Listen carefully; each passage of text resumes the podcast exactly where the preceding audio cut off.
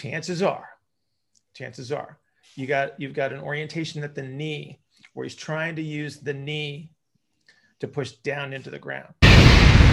Good morning. Happy Monday. I have Neuro Coffee in hand and it is perfect. Mm, that is delicious. Okay. Digging into Monday. Uh, quick housekeeping. Going through the applications for the Intensive fourteen. Um, the official announcement would be by uh, July eighth. I'm hoping to get that done a little bit early. So those golden tickets might be going out um, a little bit earlier than expected. So be looking for those if you are one of those folks who applied. Um, let's dig into today's Q and A. Uh, this is with Anthony. Anthony happens to work with a friend of mine, Jeremy Pastor, who does a little cameo appearance in this in this video. Um, if you don't know Jeremy, please follow him on Instagram. He does he does good things um, out east. So. Um, Anthony's working with a wide receiver coming off of an A C L. Uh, I think he's about eight or nine months post, still having some some pain-related issues. And we break down the chessboard. So if you've, if you've ever been confused about chessboards, this is going to be a really good one um, for you folks. Anthony does a great job, actually, of, of understanding what, what he has measured. Uh, we went through uh, a little bit of a review of that. So, so again, it makes that useful for those of you who are, who are unfamiliar with the narrow archetype, especially in really fast people, because um, because it shows up in this chessboard. And then we go through some some reasoning and some interventions and such. Um, so again, I, I think breaking this down like we did is going to be really, really helpful for a lot of people. So thank you, Anthony, for this. Um, if you would like to participate in a fifteen-minute consultation, please go to ask bill hartman at gmail dot com, ask bill hartman at gmail dot com, and put fifteen-minute consultation in the subject line, and we will arrange that at our mutual convenience. Everybody have an outstanding Monday, and I'll see you tomorrow. All right, we are recording. Clock has started. Anthony, what's your question? Okay, so Bill, my question is: I'm working with a high school football player. He's a um, he's a wide receiver. He had left A C L surgery in October. Mm-hmm. He was cleared in March by his P T, but he was still in pain and discomfort. He came to me about two, three weeks ago. Um, his chessboard. Uh, he's a narrow I S A. His chessboard. The biggest thing that stands out to me is I see the magnified E R on the right side. Um, I just want to go through my interpretation of what I think is going on, then you can kind of uh, intervene. Um, so what I believe is happening is on the left side, um, I believe he's in, a, he's in a late propulsive strategy on the left side, which is turning the sacrum and the spine to the right, and that's what's giving me my magnified E R. Um, and, I, and I, I'm assuming the right side's more an early propulsive foot, um, and I just want to just confirm that from when I, because when okay. I test E R, is the spine just turning to me? Yeah. Real, real quick, because it's, because it's not on the chessboard. What does his left foot look like? Um, in terms of, uh, he pronated. What, yeah. You could say it's more, a little more pronated. A little more or a lot? Um, I it, honestly, I, I don't know. Okay. So. Okay. You're going to have to, you're going to have to find out, because it's going to, it's probably going to influence the, the, uh, strategies that you're going to use. Get out of here. I don't want to take away from your time. Just saying. Hey, you're you're not allowed to be on this video, man. You're taking up valuable time. Okay. Jeremy's a good guy. All right. So so so let's you, you're on you're on point. Okay. You're you're you're really going in the right direction. But let's let's look at a couple of things. So right away, narrow bias, and this this is typical. You're for most wide receivers, you're going to see the narrow bias. Okay. Um, that alone is going to magnify the E R because, because of the orientation of sacrum and the, the innominate itself, it's going to magnify E R, take away I R. So we should always expect that. Okay. So before you superimpose anything else, whether we're talking about superficial strategies, what we're talking about helical turns and things like that, you got to start thinking it's like, okay, I'm going to have somebody that's going to be, be biased towards that. Okay. Okay. Um, the fact that you have a reduction in hip external rotation on the left side tells you that you got this this this guy on a turn. He's a narrow I S A, so he's going to be turning on a more vertical helical axis. So everything fits um, as far as what you're seeing in, in regards in regards to to the hip. Um, I think you're you're dead on point when you look at straight leg raise being more limited on the left side than the right side. Both are limited, which means that he's forward. And if he's a wide receiver, guess what? He should be forward. He's a, he's he's designed to be fast, and so he should be pushing towards late.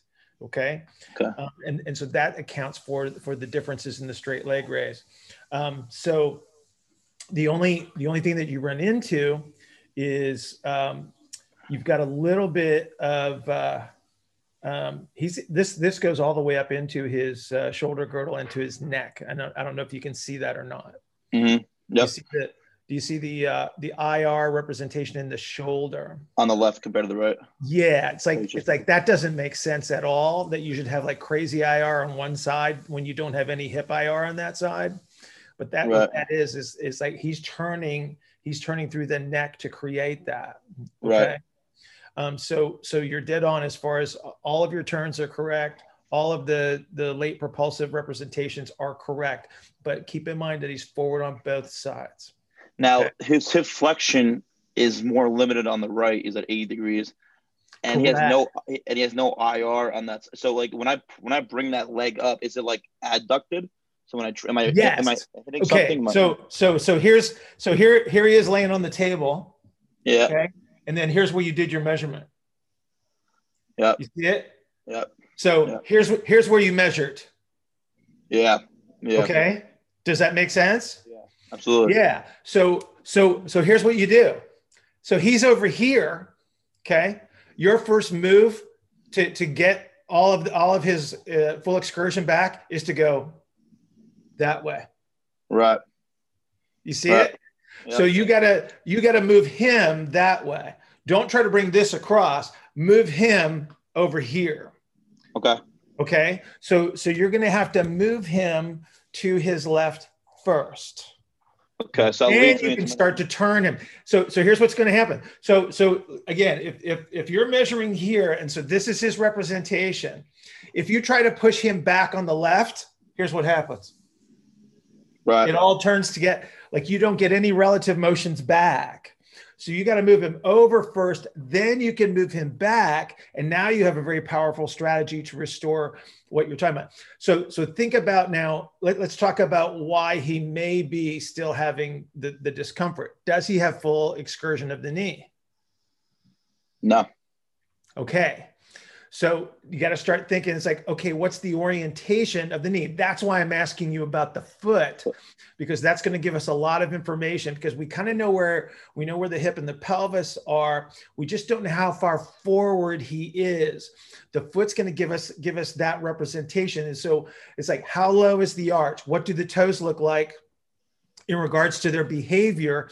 And then that's going to tell you how, how far forward he is. Does that make sense? So you can yeah. see. You say, yeah, he's probably in a late propulsive strategy, okay? But how far forward do, is he? And then how far back do you need to actually bring him, all right?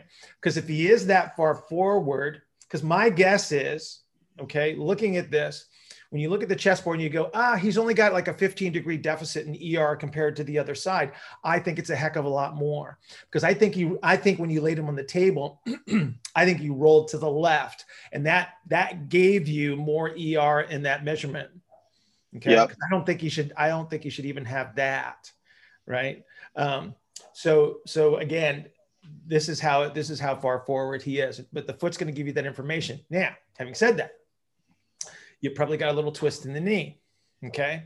So he doesn't have a lot of hip I R on that left side as a representation of the of the hip joint itself, but he's putting pressure into the ground. Mm-hmm. Mm-hmm. Now you got to go, okay, where does he put pressure into the ground? All right? Yep. So if the pelvis did roll back to the left, yep. okay, that means you got a pelvis that is really far forward, anteriorly oriented more so than we think on that left side, which means that he's trying to turn the hip socket to point downward to create a downward force. I R is down. Remember that? Yep, Always yep, yep. I R is down. E R is up. Okay. So, so if he's pushing down that hard, where is he pushing down? Chances are, chances are you got, you've got an orientation at the knee where he's trying to use the knee to push down into the ground. So you're gonna have an orientation problem at the knee. The question mark is, is, is again, and I can't see him, but but his foot's gonna tell you, okay? If if you've got more of a, a, a lowered arch, okay, you're gonna have a femur that's that's in I R, tibia that's in E R, okay? Does that make sense? Tibia that's in also the, so the- uh, So his proximal knee wants to stay extended, His knee yep. wants to stay extended. And then every time you load him and, and, and you try to try to bend that knee, he can't bend it because the orientation of the knee is to keep it straight. Okay. Got it. The other possibility, and this is, again, this is why you want to go to the foot. You got to look at the foot. If he still has an arch, but he's moving towards late, you still have the exact same orientation that I just described in the knee. So you still have a femur that's internally rotated. You still have a tibia that's externally rotated. But then if he's supinated, the whole extremity E R'd on you. Okay. You got a whole different strategy to go after there. So you gotta, get, you gotta bring that, you gotta bring the extremity back first as a whole, then you can worry about the orientation at the knee. Does that make sense? So, so can this so be a sequence of events that matters? So can this, can this correlate with why he has pain or discomfort in like a, a front foot elevated split squat with the left leg back? Oh, absolutely. Yeah. Okay. Oh yeah. He doesn't have, so he doesn't have any I R. Right. So he's trying to create. It's just E R is an, or, it's an orientation. So, so chances are when, when, it, when it's the back leg, is it, is it oriented yeah, outward? outward? Yeah. Outward, okay. Yeah, yeah. yeah. So that, so that's one of your better tells as to, as to what's going on. So now you, now you've got a nice little complex movement comparison that you can use and say, okay, did we recapture what we need to recapture? Put them in the exact same exercise and say, how's it look now? How does it feel now? Right. Right. Right. Yep. Um, for like uh, interventions or like starting starting points, what I was doing with him was like rolling patterns to the left. Uh, too soon. Too, too soon. soon.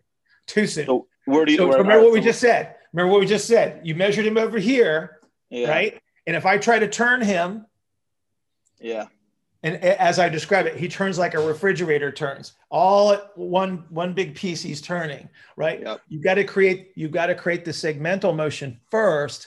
Then you can actually get a nice clean turn, because what he's doing right now is he's, he's moving everything together, right? Cause he's in late, he's in late. So you got a lot, you've got a lot of posterior compression.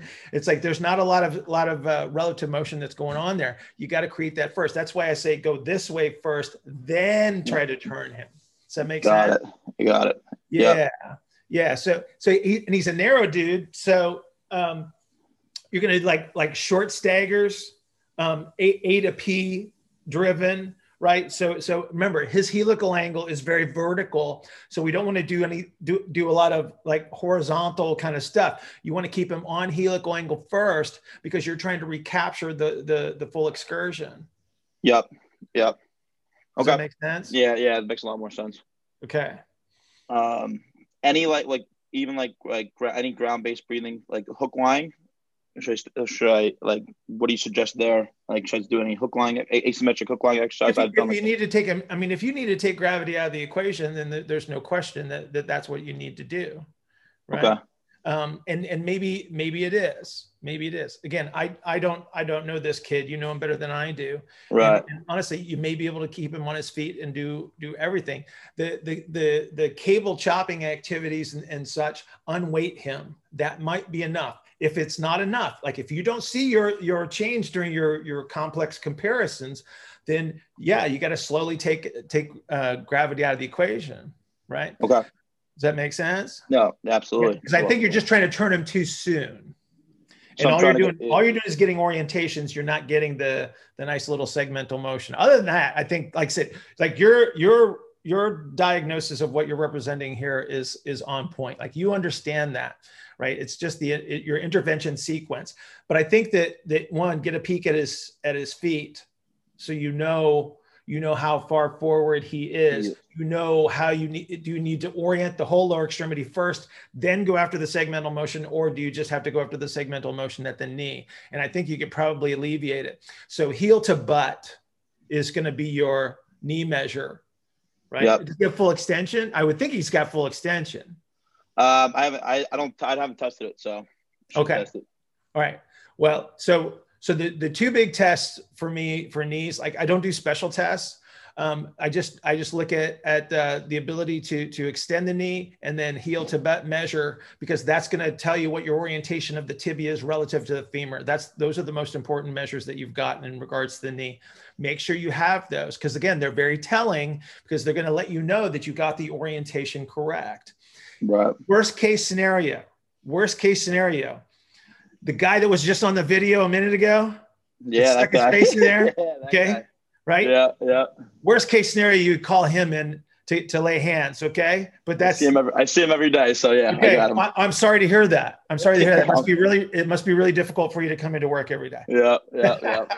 That's good, dude. All right. Do you have any other questions, young man? No, I'm all set. Okay. Thank you so much. Awesome, awesome interpretation. You are on point with your interpretation. Like I said, just just play with the sequencing a little bit, get a little bit more information in regards to to the foot position. Okay. Okay. Thank you, Bill. Appreciate it. Have a great day. You too. Like when I constructed the archetypes, like the two extreme archetypes, it's like that was foundational because it's the easiest thing to, to see. Good morning. Happy Tuesday. I have Neuro Coffee in hand and it is perfect. All right. Well, a little bit busier Tuesday than normal, so we are going to cut to the chase. Today's uh, Q and A is a little something different. So I actually did a podcast with Sean Seal at Upside Strength, and Sean was kind enough to let me post a few segments of that ahead of the uh, the actual release, which I believe is July twenty-sixth. So if you listen to the Upside Strength podcast, which I suggest you do, um, you'll hear this in full um, on July twenty-sixth. But uh, this is a segment where uh, Sean asked about the value of the infrasternal angle and how I use it as far as from an assessment standpoint. What does it mean? How does it? How does the structure influence someone's ability to perform? We talked a little bit about rotation and such. So good foundational information for those of you that are, again, just kind of coming into the, the familiarity um, with my model. Um, again, Sean, thank you so much uh, for letting me, me post this ahead of time. If you'd like to participate in a fifteen minute consultation, please go to ask bill hartman at gmail dot com, ask bill hartman at gmail dot com, and we will arrange that at our mutual convenience. Don't forget to put fifteen minute consultation in the subject line of the email. Um, also, if you want to catch up on all things infrasternal angle, we've got a number of videos up on the YouTube channel, so please go there and subscribe. I will see you all tomorrow. Another thing that um, I heard, again, secondhand, from Pat Davidson, uh, but he mentioned you as the source of uh, of that information. Uh, and I know you've talked about where you found it, but uh, maybe talk about uh, infrasternal angles and how you first came about that um, model, if we if we want to call it that, uh, mm-hmm. and and uh, how it what what place it now takes in in the way that you assess human beings. So. This goes this goes back to elimination of planes and your physical structure. So if you're a tube, then you behave like a tube, and tubes behave um, basically on on on helices. So all of your movement as a human being is based on on rotation, and and that that rotation occurs on a helical angle. And so what we need then is a representation of of how you would produce those turns. Um, and that, that lends itself to physical structure. So if you think about all the possibilities of, of angles of, of helices, your, your parents basically decided what your helical angles were going to be. And so it's just a matter of having a representation of that for us to calculate our probabilities from. And so um, you can go back into, I think the earliest representation I have of somebody that was looking at structure in a similar manner was, um, I think Joel Gothwaite talked about it in nineteen twenty-two. Um, but it, it goes earlier than that. If you, if you go back into like the A T Still literature, which would be late eighteen hundreds, um, you know, in medicine, they didn't have x-rays, they didn't have M R Is, they didn't even have you know, reasonable medications other than maybe something that would manage pain like opiates and things like that. And so what they were looking for is like, why are these people, why does this group of people always get sick? And why does this people, this group of people not get sick? Right. And then what they, they kind of looked at and they said, well, we've got these extreme examples of these physical structures. And some people are just more adaptable than other people. Some people turn this way and some people can turn this way. And then they were looking at these physical structures and, And they and then they kind of leave, leave you hanging, right? They say, we just kind of know that this type of a person is going to feel this way, and this type of a person is going to feel this way. And if we look at stomach shape, they did that. They looked at the shape of the stomach. They go, well, this type of a person has a stomach that looks kind of like this, and this person has a, a totally different kind of a stomach. And, and so you, then you start to look, start to piece this stuff together, and you go, okay, well, I have these representations of behavior that are, that are it's, it's all based off of movement. So everything that we do is based off movement. Your thoughts are movement, your speech is movement, et cetera, et cetera. So you're, you are all designed to move. I think it's Daniel Wolpert has a great TED talk on that, on, on why you even have a brain. But, but, uh, but point being is, so all we're looking for is a representation of the heli helical angle upon which you behave. Could you, sorry, out, could you could you please define a helical angle for for people that are? Yeah, not, so um, yeah. You ever look at a toilet paper roll? Mm-hmm. you, you know the the inner uh, the cardboard part of a toilet paper roll. Mm-hmm. Okay, so it's it's it's it's it's a tube, and then it has the the seam around it. That's the helices of the toilet paper roll. So if you if you start at the seam and you unwind it and you pull it apart, it makes the the swirly like thing. Spring, like a spring. Yeah, exactly, mm-hmm. okay. exactly. Um, So, so, um, so that's basically how you move. So you, you, you move based on that. And so within your movement capabilities, your physical structure has limitations based on how you are physically designed. That's mm-hmm. why some people can do some amazing things, and some people are just challenged by gravity every day of their life, right? So, so we have super, we, we have true superheroes um, all over the world. And then we have people that are the opposing Um, representation, which is, okay, I would have been food for something else had we lived in a more prehistoric time, right? Mm-hmm. um, and, and, and so we, we have this broad scope of representation, but if we, if we can understand the extremes, then we can understand a little bit more about how someone is, is uh, accomplishing a physical task like, like movement.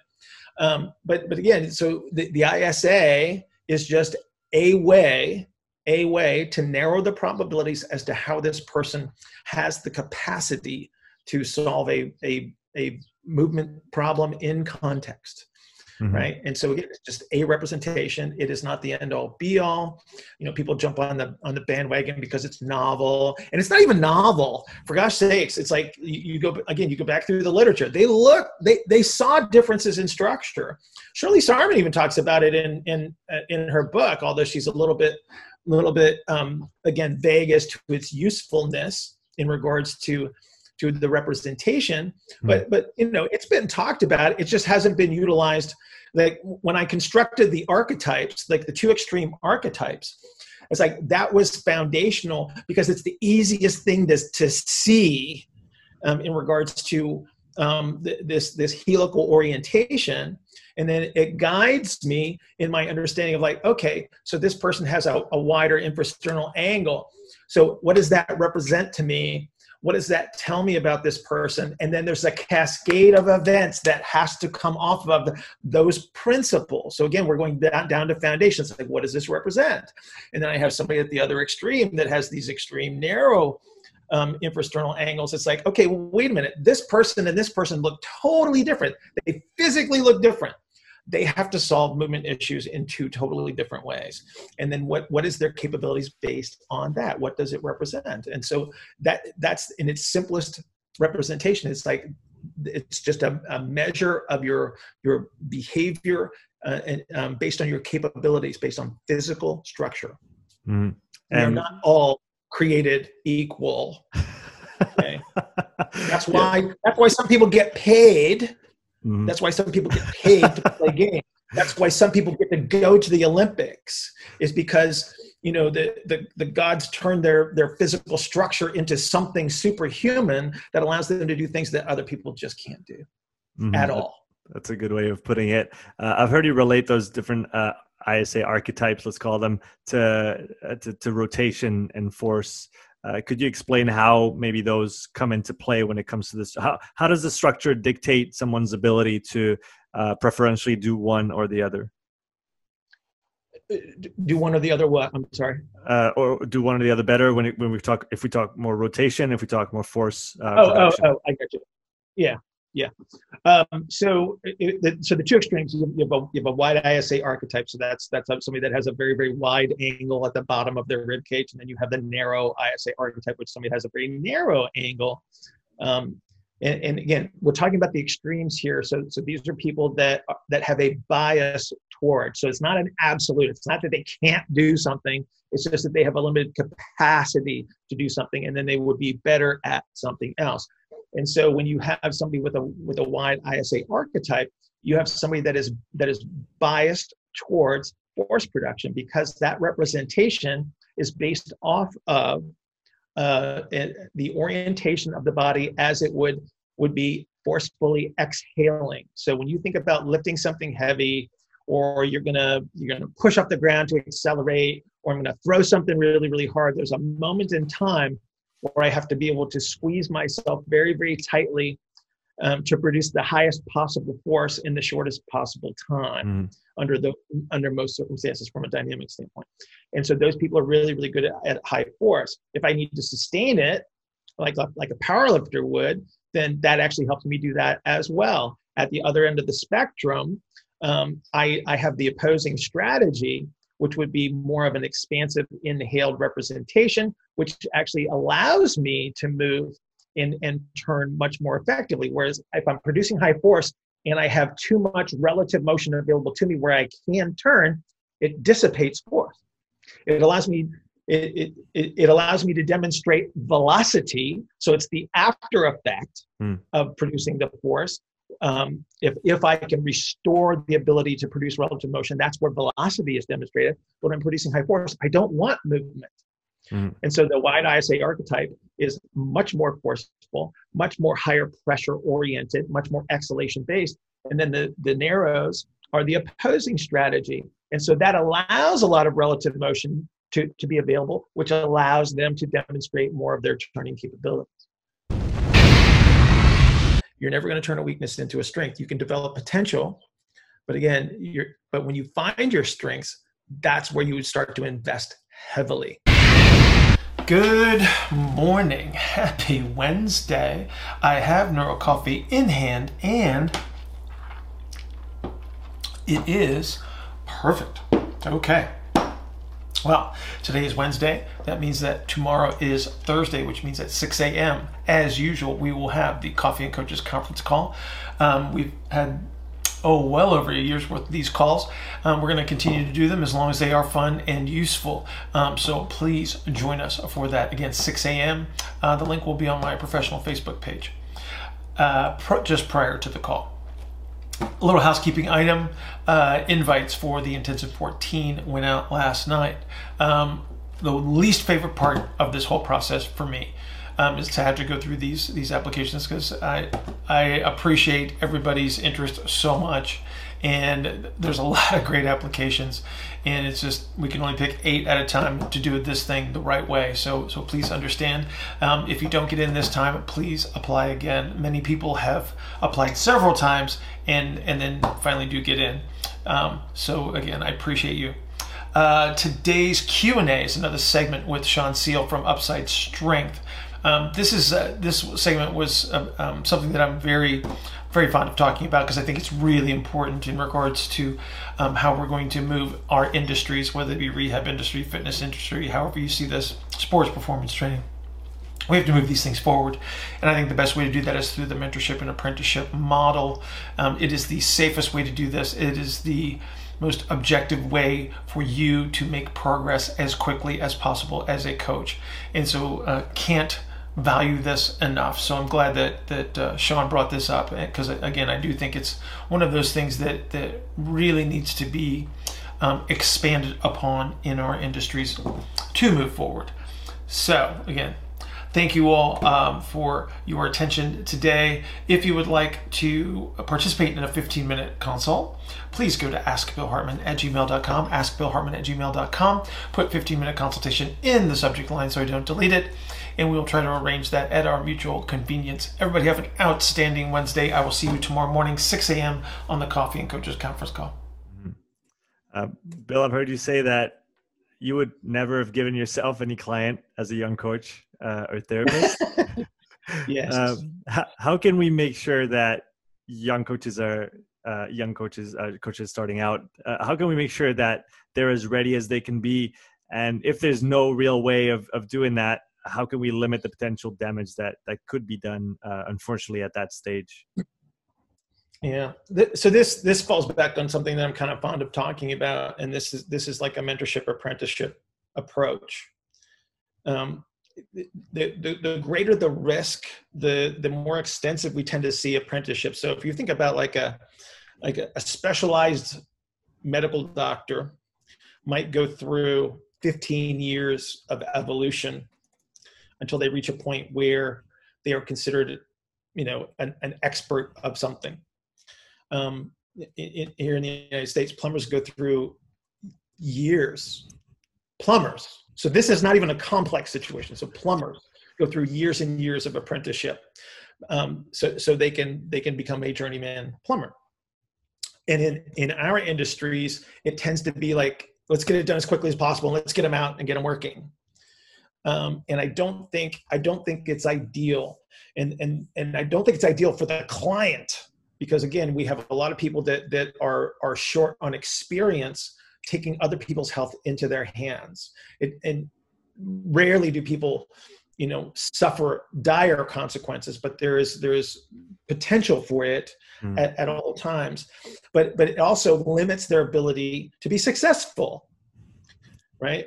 Um, and, and so I think that what we need probably need to do in, in our industries is to, is to increase the, the, extent of our ability to to have ongoing mentors at different levels of our development. And that's how that's the that's the safest way to do it. And then it's the fastest way to to improve the qualification of somebody that becomes a coach or a trainer or a therapist, is to always have that ongoing relationship with with again some level of, of mentor, it, or somebody that has skills that that you don't have but that might be helpful for you, is to spend time under the guy under the guidance of that person as well. So I think the mentorship apprenticeship model probably needs to be expanded and recognized into its level of importance, in something that is, we're a service industry, we work with other human beings, we we have consequences to all of our actions, and I think that's the safest way to do it. Mm-hmm. you, you talked about um, you know, adverse consequences that can come from doing certain things. Uh, what comes to mind is uh, second order effects, uh, given that we're dealing with a complex system in, in the human body. So uh, just a, the quick distinction, um, complicated, there's a lot of things going on, but it could be theoretically computed. For example, a computer is, is complicated, but with uh, we can write it all down. We can figure out how it works exactly. The body has emergent properties that we can't necessarily infer from the basic understanding that we have from its component parts. And so when dealing with a complex system like the human body, um, for, from your standpoint, what are the biggest second order effects that we neglect, or that, that we should be thinking about more when we decide to use a certain uh, method of training or a certain intervention? What are the overlooked ones that we need to be conscious of? Well, so we tend to, we tend to look at things in, in a much more acute context. We say that so-and-so did this, nothing bad happened in the moment, right? Um, so it must be okay. And then what we don't recognize is the fact that we may have actually done something that causes a problem five years from now. So why do N B A players notoriously end up with arthritic conditions um, after they retire? Mm. Well, because the accumulation of stress over time is what produces the, the, the cascade of events that ultimately results in destruction. Right. Mm-hmm. So again, they have superpowers, but those superpowers have to be managed to protect them from themselves. And in many cases, because of the nature of their, they, they work a performance schedule, not a play schedule. So they are there to perform for other people. Thus the frequency of the exposures, thus the intensity of the effort. And again, they get paid in return, but, but there are, there are consequences. And so what we have to understand is like, Our, all of our, our uh, you know, um, I don't want to say average people, but but the, the typical people that, that we see in sort of the fitness realm, we have to take that into consideration. It's like, I might be doing something to them now that could be detrimental later on.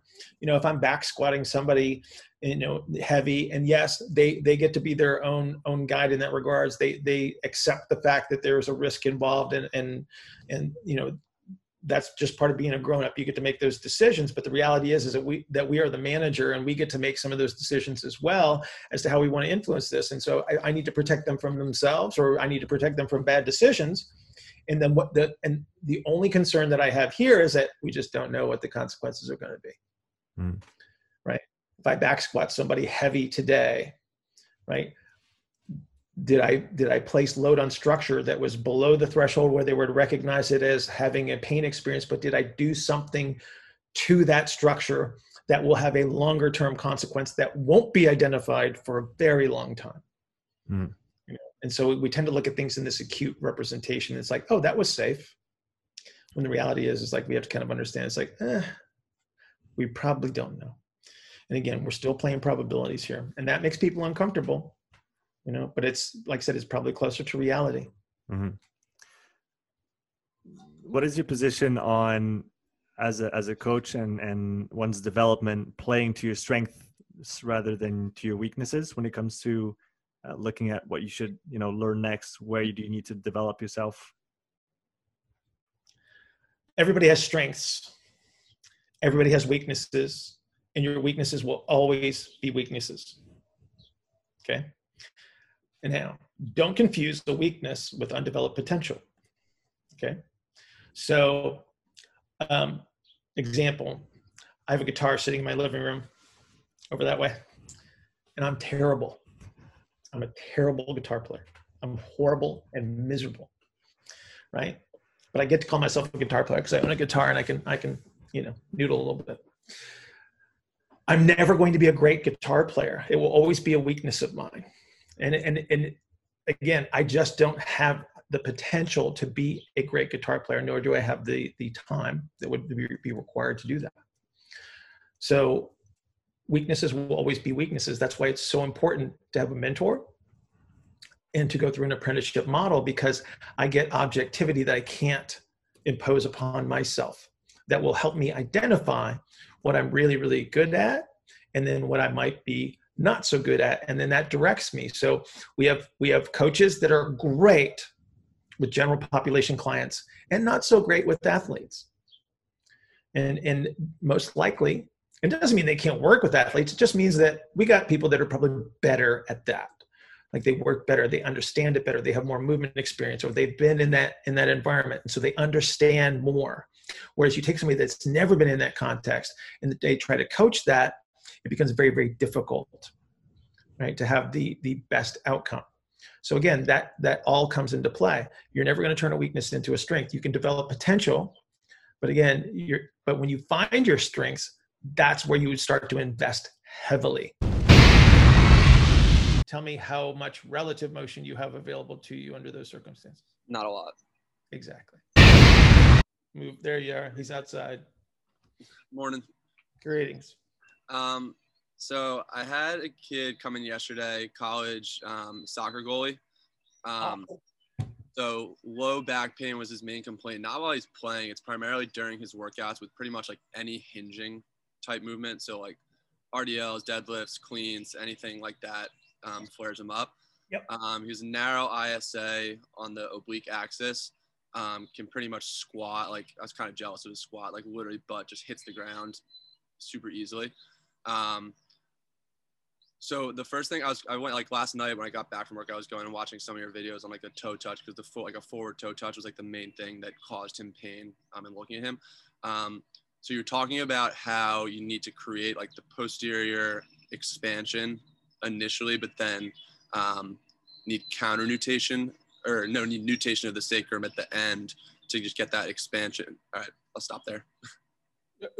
It's okay. So it, it's going to depend on, on how, how he gets down there. So if, if you see a narrow guy, then his, he's going to finish his toe touch and counter nutation. So he's just like expanding, like all, like if to think about it, like he's just right. So again, so my, my concern is that, is that one, you're, you're trying to get a guy to do stuff that he's not as well designed to do. Right. Mm-hmm. They're asked, they're asking him to create a pelvic orientation that, that he's probably not great at. Um, and so, so that's step one. So it's making sure that, that you've got the capacity to move the, the pelvis through space. The toe touch would be a good representation for him, because again, it, it, he's got to go through the nutation to get there. If he's having trouble with the toe touch, he can't access it, or he's having discomfort with the toe touch, then you, you might have a guy that, that just can't even access that position. is there utility in like trying to correlate the straight leg raise measure to the toe touch, and that like depending on like at what point he starts to have pain as he goes down, would you expect that to be correlated with like to how limited his straight leg raise is? Like let's say he has pain like right when he starts to go down, you'd expect the straight leg raise to stop very early versus like. Have, do you ever have somebody with a really limited straight leg raise but they could touch their toes? Yeah, they're probably getting cheating it somewhere else. Well, okay, so so so think about it. It's like so here, here's what he doesn't have. Okay, chances are he's lacking the the I R space to, to as he bends forward, right? So he can't he can't access the I R, but he's got to go through that space anyway. So how's he doing it? Uh, you get it higher up, like in thorax, or just externally, like just externally rotate, so just create the orientation. Stand behind him when he's doing the toe touch. Okay. Mm-hmm. If, if you see the pelvis get wider, like at the hip level, as they start to, to toe touch, okay, they, they sort of spread out, if you will. Mm-hmm. Um, that's usually the proximal E R that's taking place. I'll have to look at that when he's in next week. Yeah. Um, But but so so chances are you you've got a guy that does not nutate well, he does not capture the internal rotation well, and then they ask him to do these activities, and so he's trying to do do an I R driven activity in E R. Gotcha. So so if I if if I R is the position where I have nutation and no rotation, think about how hard that is for him. Yep. Okay. Um, so one other follow-up question to that. So um, I did the exercise that I'd seen you do. Um, and I'm not sure if it was the right, but it worked for him. Um, so like the toes elevated, ball squeeze, like between the knees, and then like forward bend as you're like sinking the exhale. What'd you just do? So based off the video, I, I gave him a little more access to E R or I R, sorry. Thank you. Yeah. There you go. That's exactly what you just did. So I, I get how the ball squeeze is going to reduce um, the concentric orientation of the external rotators.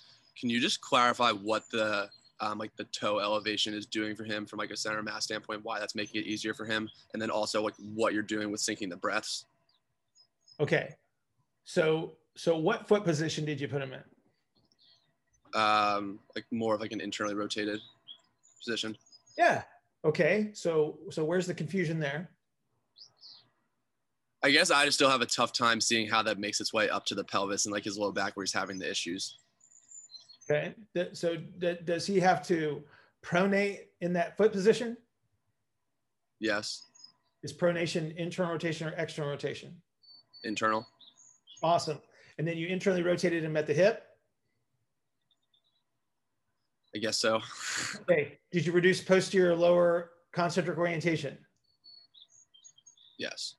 Did you move the sacrum into nutation? Yes. Okay. So what what is the what is like the the sinking of the breath where you're exhale on the way down, inhale at the bottom, exhale up? How does that play into it? So um, is a nutation I R representation of the pelvis an inhaled or an exhaled representation? Nutation would be an exhaled representation. Where's he going to finish his toe touch? In E R or I R? I guess based on what you're saying, it would depend on him, like, you know, like a normal toe touch, like mechanics. Yeah, like a normal toe touch. Where's he going to finish? E R or I R? We just said it. The E R? E R. Okay. Does he have to go through I R to get there? Yes. Do you want him to go through I R to get there? Yes. Would it behoove you to have an exhalation strategy as he is moving through an, a position of exhalation? Yes. There you go. All right. Yeah. Because you, what you don't want to do is you don't want to create the opposing strategy and, and, and, and literally create confusion, if you will, in, in regards to representation. So once he gets down there, I want, a, I want a, a normal representation of a toe touch, so to speak. So, so I'm going to drive those mechanics to, to the best of my capabilities, right? Yeah, so, so even though he has to go through the E R spaces as well because he's already good at inhaling, give him a little bit extra, like a push towards the exhalation side of it by having him exhale on the way down, just to try to make it easier for him to achieve the position he needs to? Yeah, if you're going to go through a position of exhalation, it would behoove you to exhale. All right. Yeah. So you, again, because so so a toe touch, I'm looking for the relative mechanics, right? So counternutation, nutation, counternutation. So if I sequence the breathing, right? Because yep. what what would happen if he held his breath the whole time? Tell me how much relative motion you have available to you under those circumstances. Not a lot. Exactly. You want to capture that medial aspect of the foot. Otherwise, you don't have, you don't have relative motion. Good morning. Happy Friday. I have Neuro Coffee in hand, and it is perfect. Friday already. The, the week has flown by. Very busy. We got intensive thirteen people, two weeks out. Um, from their intensive, we got the intensive fourteen people starting to roll in to start their prep. So, so very, very busy. Um, digging into today's Q and A, um, we got another segment from yesterday's Coffee and Coaches Conference call, which is really, really good. Um, this is a segment with uh, Andrew that, that led us into a discussion of split squats. So we, we talked about the influence of load positions and pelvic orientations. Um, and then I, I threw up a... Uh, an image that I, that I don't think I've used this one before on, on any of these segments as a representation of the, the sacral orientation as you're moving through the split squat. So I think that's going to be useful, because I think there, there's some confusion as to how much turn is available to you um, during these activities. So, so I think, again, going to be going to be um, uh, enlightening, at least to some degree, for for some people um, to, to clarify the understanding of, of where we are when we're talking about this early representation at the top of the split squat, how we're capturing the internal rotation at the bottom. Okay, so hopefully that's going to be useful for you. Um, I'm going to set up some fifteen minute consultations pretty quick here. So if you would like to participate in a fifteen minute consultation, please go to ask bill hartman at gmail dot com, ask bill hartman at gmail dot com, and we will set that up at our mutual convenience. Uh, podcast will be up on Sunday as usual, and everybody have an outstanding weekend. I will do the same, and I will see you next week. How's it going? It is going. We're rolling. I feel pretty good today. Awesome. Awesome. Um, I think I think the pelvic position um, in early is starting to click in my head, so I just want to kind of run the thought process by you. So uh, for, for a while, I was I, thinking about it turning, think about the pelvis turning towards the left on like a left heel strike was tripping me up. Um, and I think it's because I was thinking about it as like a flat turn. So if we take that that front foot ele- or or just like a split squat with a contralateral load. So if you're if you don't have the contralateral load, and let's just say you have a, a decent representation, um, straightforward, you would expect when you put that right hand load in place, not you would expect the the right sacral base to push forward a little bit, and then the left, it's almost like the left sacral base just like expands, and the the the the left ilium kind of comes underneath almost like, like, I guess so that, that's like, it almost like scoops. Like if we look at it at the side, it's like, it almost like scoops under like that. And that's the, the, the space that's created. No, I, I'm not really sure on, on your, your representation. Let me, let me give you um, terminology that may help. Okay. Okay. Um, So you know how I, I, I talk about the, the yielding action, slowing the left side down under that circumstance? Okay. So the reason that it slows the left side down is because the left side's going forward faster than the right side. And so when you get that left foot lead, early propulsion representation, It's it's it's not twisting everything hard in in that direction. It's just slowing this one down. So so this is the representation that you have. So I, this is left side forward, right side back. Can you see the difference? Like, see how big my hand is, right? Right. So, so you you've got the left lead, left leg lead, right hand load, okay? And so what we're doing is this. As you descend into the split squat, it's just slowing this side down. Right. And then you go back up and it does this. And then you go right. down and it does that. And it goes right. up and it does that. You see it? Right. So so you're that that's what the yielding actions are for, is to slow things down, because it's a rate dependent change in the connective tissues to begin with. Does that make sense? Right, but there, there's a pelvic position that's associated with the starting position, right? Yes. Like like you you you change yeah. the position, right? You change the position. So yeah. Okay, so I guess so now we're gonna my, do this, and we're yeah. gonna do that. See it? Right, right. yeah. You see how it squares itself up? I should just dunk on it. I always forget I have this thing just sitting here.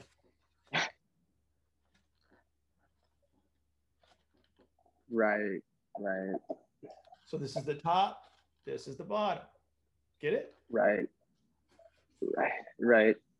Okay, yeah, yeah. It's it's. I think it's clicking in my head. I don't even know if I have the words, but it's like I, I was thinking too much about turning, and and and, and yes, it, it like does turn, because the right compression is greater in that circumstance where you put the right hand load. Um, But I, I think it's just, it's like the four D kind of thing. It, it's the, or the three D, I mean, even just the fact that it like, it's, it's not just turning, it's like, it's coming underneath almost. Like the, the, the, the innominate bone is, um, at least in my, in my head, it's like, it's making a little bit more room, almost like it does at the end of a squat where, where the, the sacrum's still facing up, but maybe that's just totally wrong. I have no idea. Um, I don't know that you're, that you're, you're, totally wrong or anything like that. I but okay, hang on a second. I'm gonna bring up a picture. Okay. Real quick here. That might help. You see that? Mm-hmm. Okay. So look at the the the black diagonal first. Okay. Okay. You see you see all of them? You see my you see my my arrow yeah. on the screen? You see that? I'm drawing it. You see it? Or no? Yes? Yes. Say yes. Okay. All right. So I'm on that diagonal, right?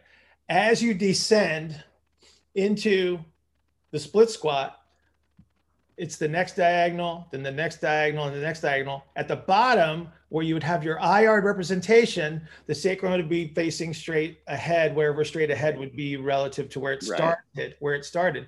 As you go back up, it turns back in the other direction. So we go back to our starting right. conditions. You see it? Yes, yes. So this is going through time. This is what it looks like going through time. Right. If you start it in your E R representation and then you get to the I R representation at the bottom. Okay? Okay, right. You see it? Yes, yes. Okay, and then if we're doing, okay, so with, with that same person who, let, let's say they've got the left sacral base compressed and we're, we use an ipsilateral load uh, with a right foot forward, we're basically just trying to create that same position. We just know that they're biased towards the the um, the right hand turn, so we need to like hold them back into the left. So, so like like we would, if, if we're trying to recapture normal relative motion, get down to the the bottom of a split squat. Uh, the the the thought process is, okay, since they're already creating I R somewhere else in their body, not in the hip on that right side, We're just trying to, we're just trying to take them and put them in a normal representation, like that long diagonal, or no, in the start position. Okay. So you changed exercises on me, right? You, you, you, right. You, I did. Right, you went right foot forward with the right hand load. Yes. Okay. So the position of the load makes it more challenging for me to go into the I R position on the right. It makes it easier to come out of the split squat and move back towards the E R representation. Okay, got it. So when I have a right hand load, left foot lead, it makes it easier for me to go into the I R position on the lead leg. Say it one more time. Left foot forward, right hand load. So the, so the, the uh, contralateral load makes it easier for me to move into the I R representation at the bottom of the split squat. Okay. Okay. Yeah. Which means, which means that I have to push harder out of the bottom to go back to my starting position. Okay. Okay. Yeah. yeah. If I flip flop my legs, I go right foot lead, right hand load. It makes it harder for me to go into I R at the bottom of the split squat on the lead leg, and it makes it easier for me to come out of it, okay? We always talk about going into a cut and going out of a cut. Mm-hmm. Contralateral load makes it easier to go into a cut, okay? Ipsilateral mm-hmm. load makes it easier to come out of a cut.